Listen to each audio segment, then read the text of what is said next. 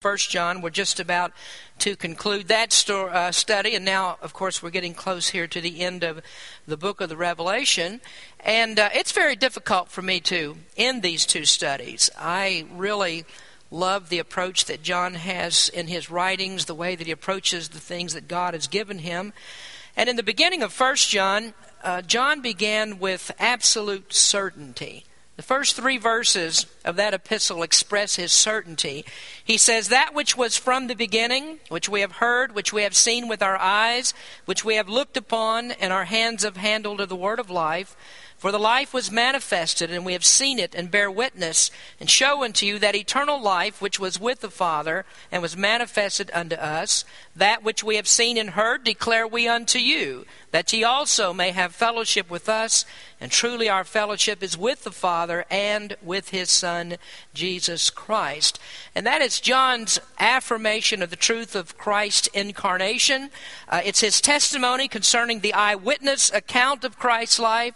He was certain about who Christ was because he saw him, because he heard him, because he listened to him with his own ears. He touched him with his fingers. I mean, he had no doubt that what he received from Jesus was true, and he was convinced that he is God. And then likewise, John ends 1 John with certainty. In our closing lessons of 1 John, we've been discussing absolutes that we affirm, and John repeats what Christians know to be the truth. And then in the Gospel of John, he also begins and ends with certainty. In the Gospel of John, chapter 1, verse 1, "In the beginning was the Word, and the Word was with God, and the Word was God." And those are words that echo Genesis. And John was as certain of the deity of Christ as he was of God's creation of the world. The psalmist said that creation declares the glory of God. And then Jesus said that if his disciples should stop speaking of him and stop declaring that he was the king, he said the stones would cry out. And so John writes with certainty, and he says that Jesus Christ was from the beginning, and he is God. And then in the end of the Gospel of John, he writes with that same certainty as he gives us a record of the life of Jesus Christ, of the miracles that he did, his activities, his preaching, his teaching, his kindness, his compassion, his perfection, and all of that pointed to the truth that Jesus is the Christ, and John was certain of that. And so it's not with any great wonder that we come down to the end of the Revelation, and John receives affirmation of these things that were revealed to him by God. And in our last discussion, we talked about the accuracy of this prophecy. The angel said to John, "These sayings are faithful and true."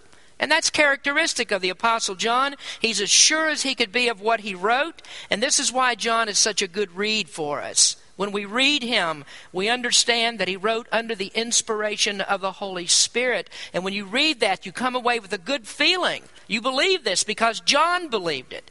And this is what God always wants us to get from his word, that no matter where we pick it up and where we begin to read, any place that we read, we're reading words that are certain. Every word that God spoke is truth.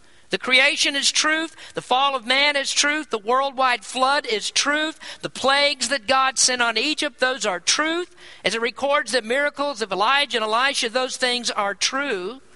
And it is with certainty that the angel said to John, "These sayings are faithful and true." And if you'd seen anything that was 1/10 as fantastic as what John saw, you'd wonder, is my mind playing tricks on me? Have I dreamed something here? Could this be real? You know, I have some of those dreams, and I have psychedelic dreams, not induced by drugs like some people, but I dream some things that I know are not to be believed. Unless John should think that this was some figment of his wild imagination, God sent an angel to him to tell him these things will come to pass, just as you have seen in the Revelation. And so every part of God's word, doesn't matter where you start, where you end, it's certain. God said it, you can bank on that, you can believe it. And I have no trouble telling you that I believe in the infallibility of God's word, and I do believe that we have a reliable record of what God said, and God has preserved this for us in the Bible. And then I also know that God has proved his reliability. He is 100% accurate. We have many prophecies in the Old Testament that came true exactly as God said that they would. And so we can look at God's track record, and I believe the prophecies that are yet to come true will come true. Now, much of what happened, or prophecy that was given in the Old Testament, is yet to happen. And when it gives prophecy, coupled with that, with the prophecies of the first advent of Christ, there's coupled with that prophecies of the second advent. And all the ones of the first advent happened exactly as God said. So there is no reason to believe otherwise concerning prophecies of the second coming. And this is because God has an infallible track record. And so when God sent his angel, one of those angels that are so often involved in God's administration of his work in the world, John was assured that every word that was spoken is true. And I believe that was great comfort to John. He believed in the King triumphant. He believed it when Jesus said that he and the other apostles would reign in the millennial kingdom with him. And then to be able to see this revelation where he saw his own name written in the foundation walls of the New Jerusalem. I mean, John was glad of that and strengthened by it, and he was glad to share that information, pass it along to other Christians that were living in a world that was, and they were struggling in a world opposed to God. Now, I want you to notice verse number 7. Jesus speaks to John. Now, here, these are not the words of the angel. This is Jesus speaking to John, and he says, "Behold, I come quickly. Blessed is he that keepeth the sayings of the prophecy of this book." And so in these final words for believers, we're also taught the urgency of Christ's return. And Christians have always lived in the light of Christ's soon return. And this is one of the things that we do. We urge Christians to live for Christ and to serve him. And we often frame it in the context of Christ's soon return. Now, that was a method that the apostles often used. They encourage faltering, discouraged Christians by telling them that Jesus will return. Now, it's easy for us to get weighed down by problems. It's easy for us to become discouraged. And there's nothing that Satan likes better than mumbling and grumbling, discontented Christians. And God knows that our Christian life can become weary when we lose the focus of our purpose. If we lose that focus of purpose, that God saved us for him, and whatever time that we have in this world, his work is always our top priority. But God knows those daily struggles that we have with Satan. He knows the myriads of demons that Satan has at his disposal, and those can often begin to weigh a Christian down. And so we have to turn our eyes to him, and we think about his coming. And that's always been a method of righting troubled minds in the midst of struggles. So this time of deliverance is coming, and Christians from the very beginning have lived in that expectation. Now, I want to take a few minutes tonight to show you that the second coming is a prominent theme of New Testament teaching, and this is proven by the doctrine of the imminent return of Christ. So the second coming of Christ is imminent. And it's evident that with so much emphasis that is placed on the second coming, that the early Christians expected that Christ would come in their lifetime. And that doesn't mean that they lived with a prediction of the timing. This is not a Harold Camping date-setting type of assurance. No, it's not that they thought that they couldn't die without seeing Christ. Well, it was evident that there were Christians that were dying all around them. There was persecution. People were being martyred for the cause of Christ. They were being relentlessly persecuted for their faith. So many of them died as martyrs. So they knew that it was still possible to die without having seen Christ. But they didn't live in any sort of a dejected hope. They lived in the kind of expectation that caused them to adjust their lives accordingly. And the proof that they believed in the imminent return of Jesus Christ is in the way that they lived. And I would say that your belief in the imminent return of Christ can be determined by the way that you live. You see, if people really believed that Christ was going to return today, how would it affect their behavior? If Christians really thought that Jesus could come back at any time and they were convinced of that, then I don't think that we would have second thoughts. about what we do on Sunday mornings when the services of God are going on. I don't think that we would look for excuses as to why we can't be around on Sunday nights. I don't think that we'd find ourselves in situations that would cause shame if we thought that Jesus would show up at any moment. And so the degree to which we allow ourselves to enter into sin and into any kind of activity that denies the Christ that we believe in shows how much you're really convinced of the second coming. You know, I remember when I was young that I limited a whole lot of what I would otherwise do because my mom would tell me, your dad's coming home. And if you don't pay attention to me and do what you're supposed to do, you're going to catch it from him when he gets home. And folks, I lived in the belief that my dad was coming home. And there were a lot of things that I would not do that I otherwise would because I believed he was coming home. That was a sure thing. And it changed my behavior. And that's the very same kind of thought that ought to grab our attention whenever we're tempted to do things against which God has commanded. See, the Bible is just like Mom. She tells you Dad is coming. And in this case, we're talking about Jesus is coming. And you can be sure of that. And you can believe that. And if you do, it will alter your behavior. Now, the Apostle Paul thought this way in Titus chapter 2. He put it in this way. For the grace of God that bringeth salvation hath appeared to all men, teaching us that denying ungodliness and worldly lust, we should live soberly and righteously and godly in this present world, looking for that blessed hope and the glorious appearing of our great God and our Savior, Jesus Christ, who gave himself for us that he might redeem us from all iniquity, and purify unto himself a peculiar people, zealous of good works. Now, you see the reasoning in that passage? This is what we have been taught to do. We're saved by the blood of Christ. We've been redeemed from our sins. We've been purified by the Holy Spirit. We have been saved to be people of good works. And that's what our salvation was designed to do. And the blessing of Christ's coming is called the blessed hope. That's what we're living for. That's what energizes us to fight the temptations of the flesh. And that's what causes us to deny ungodliness and worldly lust. It causes us to live soberly and righteously and godly in this present world. And if the second coming does not do that for you, then you don't really believe it. You see, no matter how much you come to church and how often you amen the sermons and you sing the songs and you nod your head in agreement at the preaching on the second coming, folks, if it has not changed your behavior, then you really don't believe it. You can't believe it and continuously live in sin. And then I might take that a step further. We've learned in our study of 1 John that it's impossible for a Christian to live in any kind of habitual sin and still claim that he's a Christian. And this is because Christians are characterized by godliness and holiness. Christians are those that affirm the imminent return of Christ, and so they live their lives accordingly. And John was sure enough of Christ's return that he encouraged his converts with it. He said, and now little children abide in him, that when he shall appear we may have confidence and not be ashamed at him before, or shamed before him at his coming. Now, the explanation of that's very simple. If you believe that he's coming, then you don't want to get caught red-handed doing what you ought not to be doing if he were to show up at this very moment. Now, Peter had a different way of saying that, and he coupled it with the frightening image of the fury of Christ's coming and his judgment upon the world.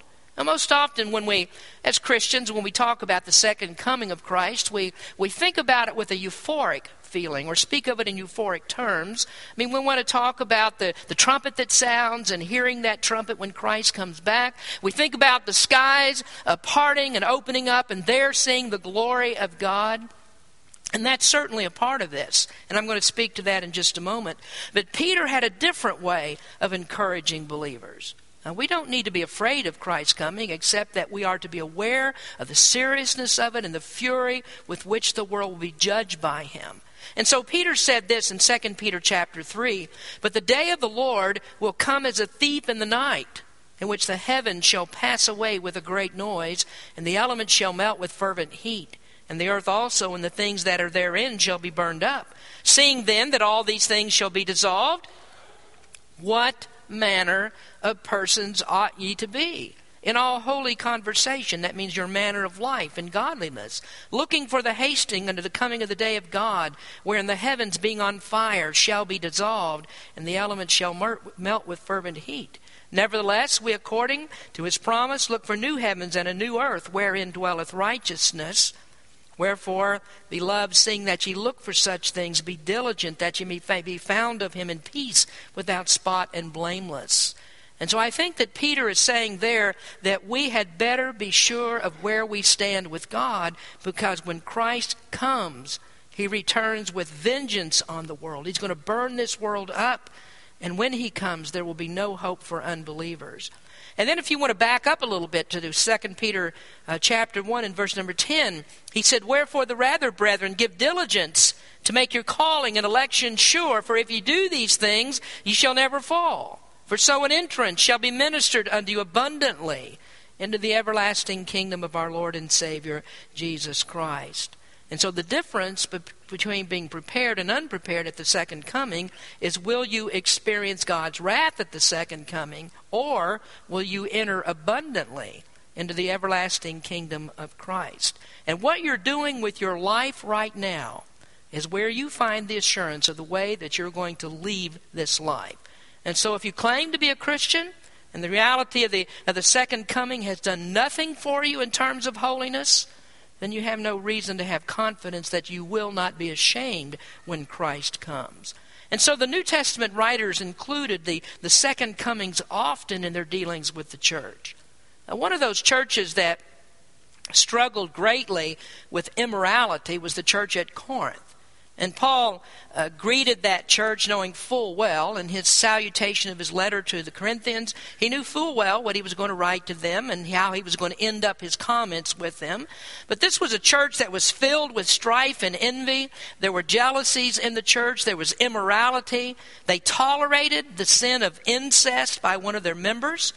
They had a problem with the Lord's Supper, and God chastised some of them for that. And to put it to you very bluntly, God killed some of the members of that church because of their wickedness.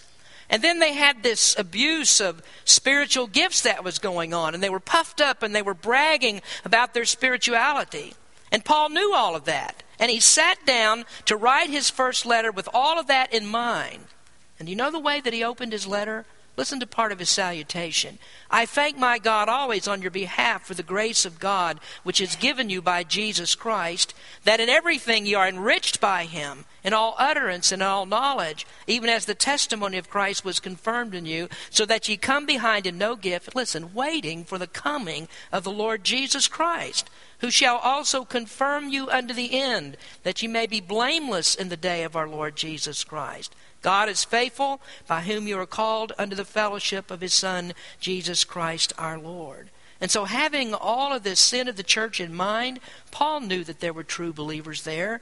He spent 18 months in Corinth teaching them, building them up in the faith, beginning that church there. He was very sure of his converts. But you notice that information that he includes at the beginning, waiting for the coming of the Lord Jesus Christ. And that was as natural a doctrine for the Apostle Paul as anything that he taught. It was on his mind all the time. It just flowed out of his thoughts, that this is what Christians are supposed to be doing. We are waiting for the coming of the Lord Jesus Christ. And that was a great way to preface the letter. And then he gets down to the sin of the church. And his point is, Christ is coming. Christ is coming. So what are you doing messing around in all of this sin? Why are you living like the devil? And then there's this interesting comment that Paul makes at the end of the letter. This is in the 16th chapter in verse 22. He says, "If any man love not the Lord Jesus Christ, let him be anathema, maranatha." Now that's the conclusion after writing all those words of correction and all those comments to those that don't truly believe in Christ. And I think that what he means there is that those who take no heed to the correction of God's word do not really belong to Christ. That's why he uses the word anathema. Now, anathema is a Greek word. It means accursed. And these were Greek-speaking people. They would have no trouble at all with this word. They understood it. They were in Corinth. That's a Greek-speaking city. And so anathema is no problem for them to understand. Those that do not love Christ, Paul says, they are cursed. And for people who think that just any old God will do, that you just worship any God that you want, choose the one that you want, worship the God of your choice, you need to know this, that the Bible is intolerant on this. The Scripture says that people that do not believe in Christ are cursed. And I know that it doesn't make good politics for me to say that, but it makes good theology. And I'll remind you that it's not good politics that get you into heaven. It's good theology. So anathema is okay. They understood that, and we understand it. That's a word that's been brought over into the English language, and we understand it. But the word that comes after that is a different one. Now, after anathema, he writes maranatha. And maranatha is not a Greek word. That's an Aramaic word. Aramaic wasn't spoken in Greek-speaking cities. Aramaic was a language that was used in Palestine. It's sort of a mixed-up version of a combination of Hebrew and Syriac and some other Canaanite languages. And Jesus spoke in Aramaic. That's what was in common use in Galilee at the time that Jesus preached there. When he went down to Jerusalem and he spoke in the temple there, he would speak in Hebrew. But Aramaic was the common language that they spoke, but that was not spoken in Greek-speaking cities. So why does Paul bring in a word like this? Why would he use a word that Greek-speaking people don't know? Now, the word means, our Lord comes. And depending upon where you accent it, it means our Lord has come. And you may remember, those of you who've been here for a while, when I did the series on 1 Corinthians, I told you the story about two old ladies that listened to the pastor preaching on the second coming. And he said, this is an early Christian greeting. And he was trying to show them the point of this, that the early Christians used this word, Maranatha. And so he said, the next time that you meet another Christian, then you greet them by saying, Maranatha. Well, those two old ladies forgot the word, and they came to church on Sunday night, and they were arguing with each other about what the word was, and they couldn't remember it. And so one of them saw the pastor walking across the parking lot, and they shouted out to him, marijuana, pastor! And the word's not marijuana, even though a lot of Christians would recognize that a lot easier than they would Maranatha. But why would Paul use an Aramaic word? Well, the only explanation for it is that it was common among Christians. They were used to thinking about the coming of Christ, and so they would regularly greet one another with this word, Maranatha, which means our Lord comes. And so what Paul did, he just brought that word to them, and although the common Greek-speaking people, it wouldn't mean anything to them, yet because the Christians were used to thinking about this and talking about it and using that word, believing that Christ would come, they used that as sort of a badge of Christianity. This is a word that was used by those that were redeemed. Now he says you are cursed if you don't love the Lord and look for his coming. But then on the other hand, he says you are blessed and happy if you live in the expectation that he's coming. So we could go on, and we could talk about many, many different scriptures where the New Testament talks about the anticipation of Christ's coming. And you see that in warnings with fury, like we just read in 2 Peter. But then again, as I said a moment ago, you also see it spoken in the euphoric terms. Now, Paul explained the second coming in 1 and 2 Thessalonians. And these were people that were living in such expectation that Christ would come that some of them thought they'd actually missed the coming of Christ. And so Paul had to explain this to him. And this is why he gives us these great passages in Thessalonians. 1 Thessalonians talking about the second coming. 2 Thessalonians dwelling a great deal on the Antichrist and what will happen after Christ comes. But he had this beautiful passage that we read often when we're trying to enliven grieving spirits. For instance, when we're talking at funerals, this is a passage that's often used, and that's 1 Thessalonians 4:13-17, where he said, "But I would not have you to be ignorant, brethren, concerning them which are asleep," and there he means, of course, that are dead, "that ye sorrow not, even as others which have no hope. For if we believe that Jesus died and rose again, even so them also which sleep in Jesus will God bring with him. For this we say unto you by the word of the Lord, that we which are alive and remain unto the coming of the Lord shall not prevent them," or that means precede them, "which are asleep. For the Lord himself shall descend from heaven with a shout, with the voice of the archangel, with the trump of God, and the dead in Christ shall rise first. Then we which are alive and remain shall be caught up together with them in the clouds to meet the Lord in the air, and so shall we ever be with the Lord. Paul said that to encourage Christians. And he wrote that with the sort of expectation that Christ is coming, with an expectation that it would not be very much hope, or it wouldn't be the hope that it could be, unless they thought that Christ would actually come in their lifetime. And so this is why he says, we which are alive and remain unto the coming of the Lord. And so that sounds a lot like Paul believed that Jesus would come in his lifetime. So that coming of Christ, that imminent return, this doctrine that he can come at any time, was great encouragement to Christians. And they lived in the expectancy of it, and that expectancy shaped the way that they lived. Because as long as they were focused on Christ's return, believing he could come back at any time, then they knew if they lived that way, they would not be ashamed when he appeared. Now, it's also important for us to note here what the imminent return of Christ does not mean. Now, they were certain of the return, but they were uncertain of the timing of it. And so we never find the apostles predicting the exact time.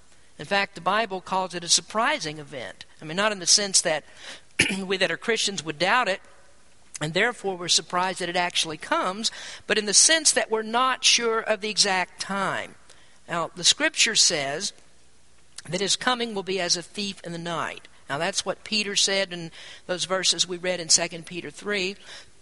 Excuse me. And then Paul said in 1 Thessalonians 5, for yourselves know perfectly that the day of the Lord so cometh as a thief in the night. For when they shall say, peace and safety, then sudden destruction cometh upon them as travail upon a woman with child, and they shall not escape. But ye, brethren, are not in darkness, that that day should overtake you as a thief. And so, though Christ's coming is at a certain time, his coming, not at a certain time, I should say, yet his coming is certain. And Paul explains that we will be surprised when he comes, but not surprised when he does come. His coming is not going to overtake us as those that are unprepared for it. And so Jesus said in Matthew 24, but know this, that if the good man of the house had known in what watch the thief would come, he would have watched and would not have suffered his house to be broken up. Therefore be ye also ready, for in an hour that ye think not, the Son of Man cometh. Now, we don't want to be confused by the first part of verse number 7, which says, behold, I come quickly. Because that is not an estimation of the timing of the second coming, but rather it means that the second coming will unfold rapidly. When it begins, it will unfold rapidly. See, when Christ comes, there won't be any warning signs of his coming. I'm constantly barraged by questions about this with comments like, do you think what's happening now means that the things that we're seeing now means that Christ is coming soon? Is there some event that's taking place in Israel right now that causes you to believe that Christ is coming soon?